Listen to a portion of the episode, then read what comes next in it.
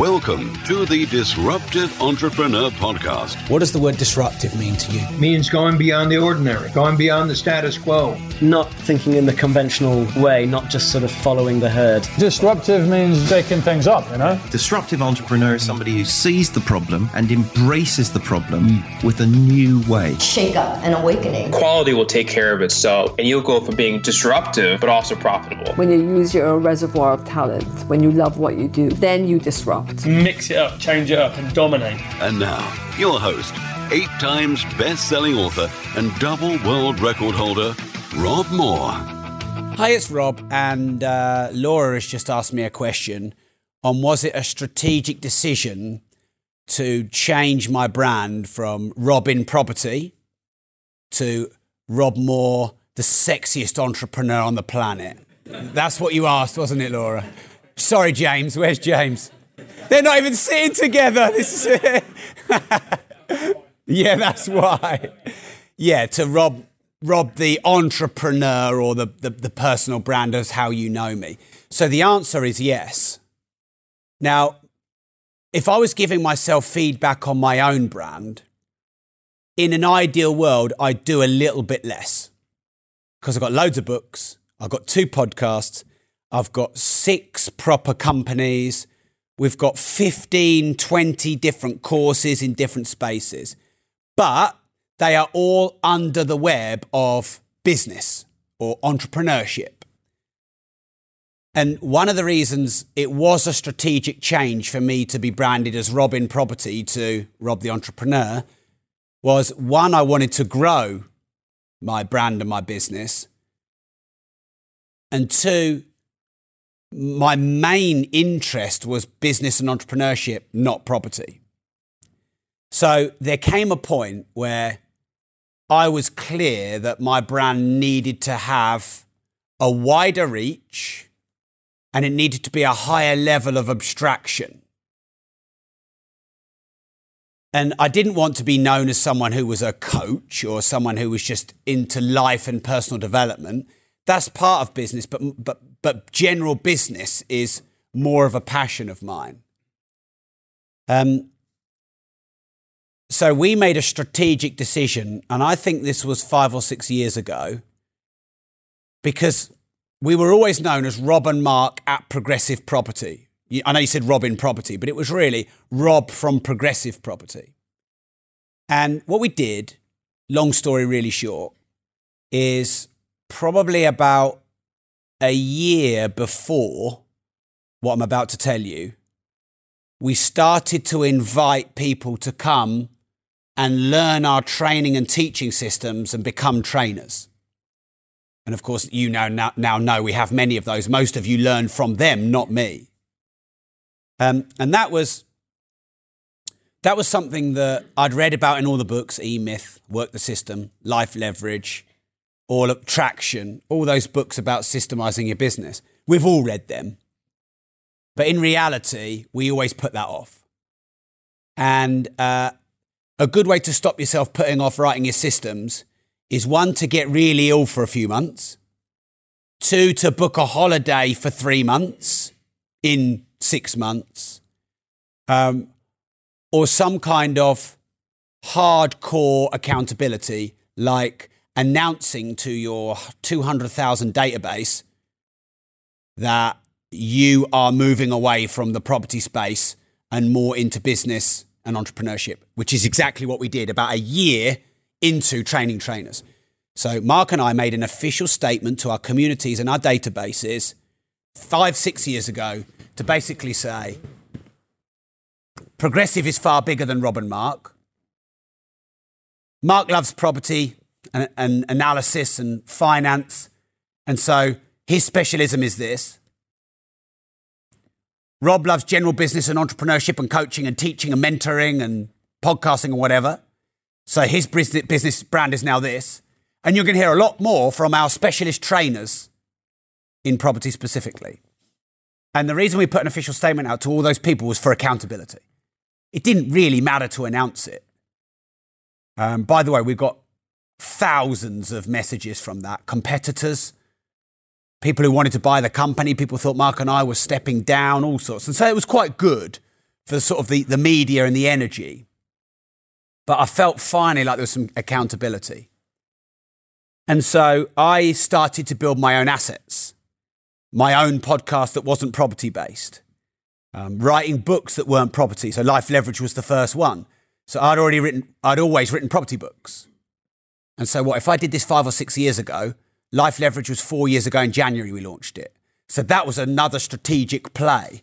And a lot of people who join Progressive now don't even really see me in property, even though I have hundreds of them that own, co own, or manage. And so I found halfway through the journey that my passion superseded property. Mark found all the way through the journey that property was his main passion. Now, we could have kept Mark in the brand of Progressive, but then not everyone relies on Mark and needs Mark for the training and everything else. So we can't grow it globally. Another factor that forced me into this, Laura, was around about that time, because this all coincided at once, by the way. Um, I love public speaking, as you know. I was getting world records in it. I, I was doing a lot of speeches. And in one year, I did 250 days of speaking. Now, a lot. Of, if you do 250 speeches, often that's 250 times 60 or 90 minutes. I did 250 days, uh, and it, it really it it battered me. Now, I kind of just pushed through it because I love speaking. But um, my my voice completely went. I mean, it was kickstarted by the world record because I actually lost my voice on the world record. I kept speaking, but just, nothing was coming out. Um, and actually, if you listen to some of my stuff when I've done a lot of speaking, I am very grainy, and my, my voice is pretty fucked, basically, um, or sexy if you're a lady. Think Barry White.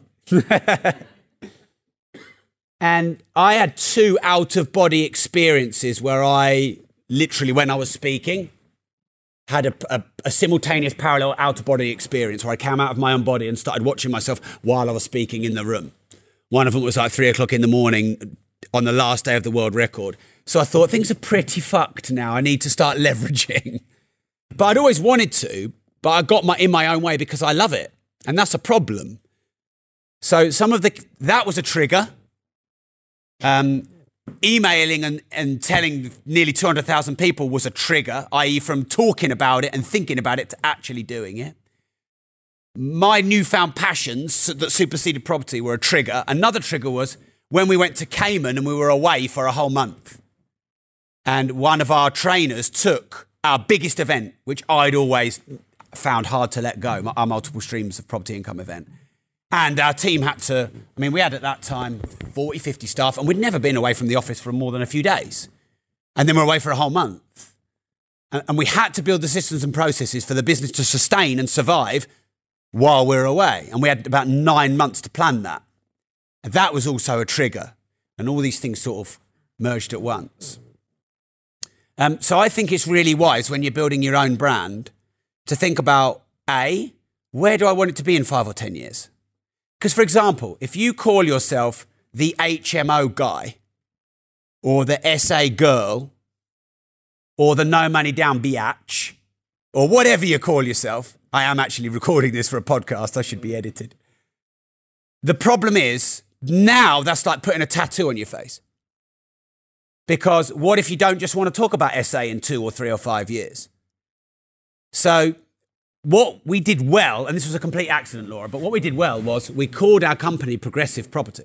We didn't call it Rob and Mark Properties, R&M Properties. We called it Progressive Property. So it had the, the ability to scale beyond us because it wasn't putting a tattoo on our face. So when we made, when we made that pivot, where Mark, Mark is really interested in commercial property, and I'm into, interested in all business and entrepreneurship. Well, Mark is kind of too, but he's not really interested in teaching it and training it he's interested in doing it in secret and not letting, telling anyone what he does or anyone knowing where he is. uh, so when that awakening came, I hadn't tattooed my face. You can't change. So you really do want to think about your personal brand and your company brand. And I always advise people to call their company brand not their name.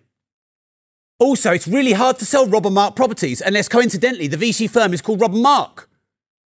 You, it's hard. Now, it can be done because fashion designers sell their companies, but in fashion, the name is the brand. But in normal business, the name is not the brand. So it'd be way easier to sell progressive if we wanted to, which we don't, by the way, than it would Rob and Mark Properties. That was just that was just a, an accident. It- it's just you know we stumbled across that name through lots of brainstorming, and it and it happened to be a really good name because it could be more than it could be many things. Progressive could be anything.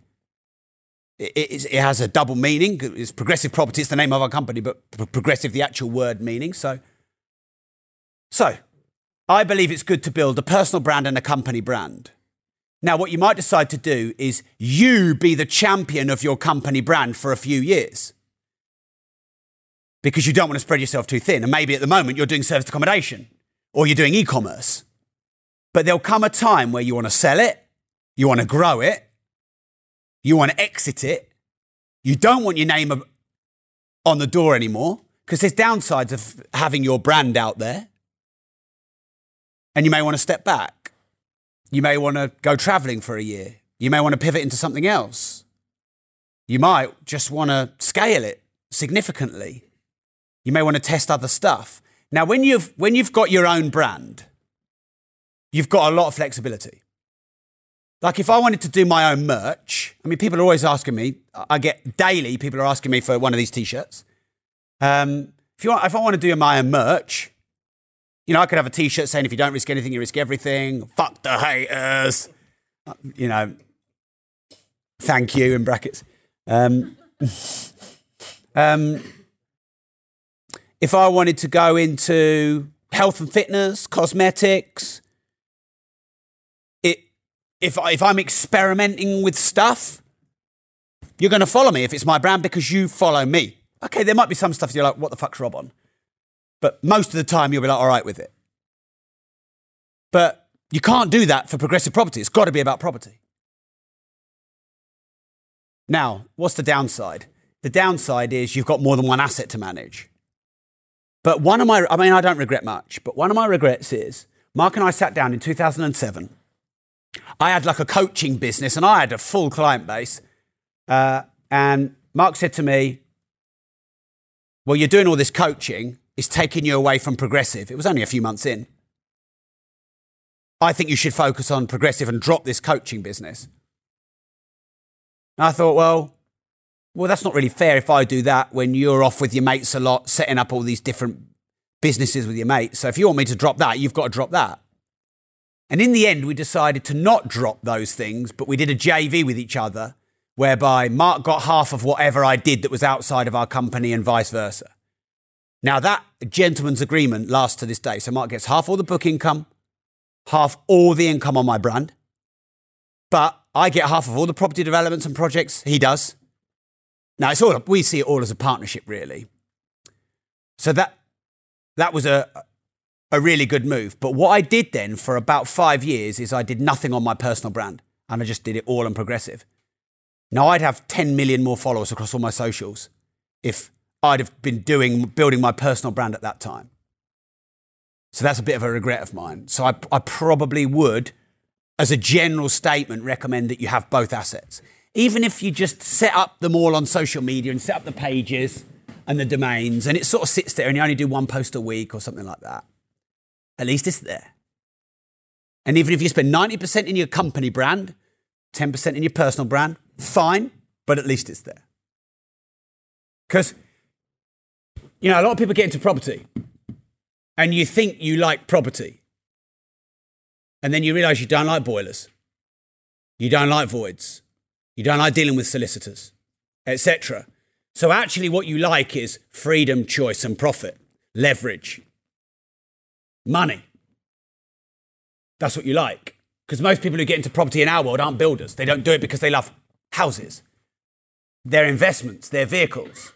So you, most people usually find a, a, a way into property, actually. It's much more than just property that I'm interested in, that's my personal brand. And what you find is as you explore where you go, you realize how much freedom you have. And I feel like if something happened to Progressive, I could launch virtually any product or service in the entrepreneur space and have really good demand for it because of the following that I've built. I launch a podcast, I get to a million odd downloads. I say to people, hmm, you should probably have a podcast. It's worked for me. You will do my podcast course. I build a really good social media following. I get known for that. I say, oh, you should do my social media course. Do you see what I mean? I can create all these products and services based on what I'm doing. Now, I only ever teach what I'm doing or partner with someone who's doing it. It's important to me and my brand. But there's a lot of freedom and flexibility there. And you've got a, a, a, a pivot away from recessions, Brexits, legal cases, boredom. You might, there might be something you do for five years and you just wake up one day and you go, I'm so over this, I don't want to do it anymore. But if that brand is tattooed on your face, what can you do? Nothing. Now, there's a, a, property training company. I'm not going to mention their name, but a few years ago, they were known as X name. And then they simply named the company a new name. Now, before X name, they were known as Y name, and that name was the name of the guy who founded the company. Now, it's reputed that he had some issues, and I think he had to be exited from his own company. So then they changed it. And then a few years ago, they changed it again. So, my point is if it's your name, it's difficult. If it's not your name, it's much easier to pivot. So thanks for tuning in. Remember, if you don't risk anything, you risk everything. Mwah.